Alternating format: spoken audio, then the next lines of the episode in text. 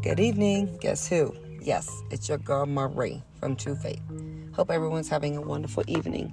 I had planned to go to Bible study this evening, but I didn't make it. So shout out to True Faith. I see Pastor Loggins, Tammy, and Ricky on Facebook.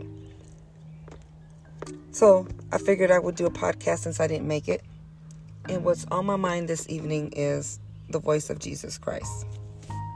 I was reading through my little devotionals, and this has came to my to my mind. Knowing that we are the voice of Jesus Christ should make us judge our words carefully because we're His children. We are His voice here on earth. He has no one but us. God uses us on His behalf.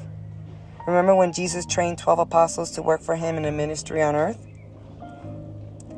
Yes, even us Christians, we're called to work for Christ and speak on His behalf.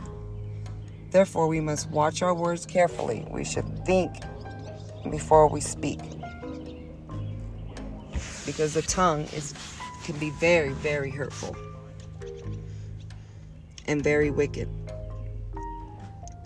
So words can either destroy or build you or someone else.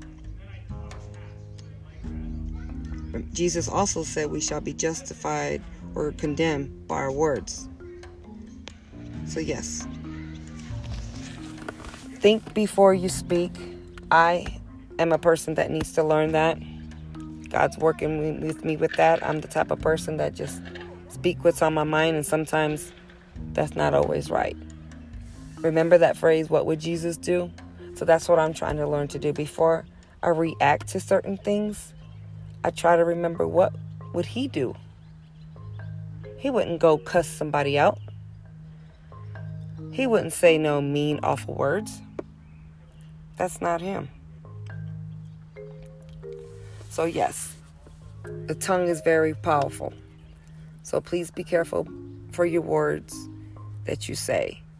And remember, we are His voice here on earth.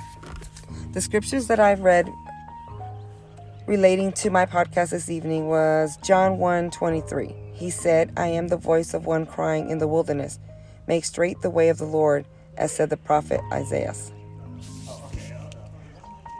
Also, there's other scriptures relating to some of the passage that I have 1 Peter 4 and 11 and Matthew 12 37. So, God bless you all. Love you all. Until we meet again. And hey, don't forget to vote. I'm going to keep reminding you. Have a good night.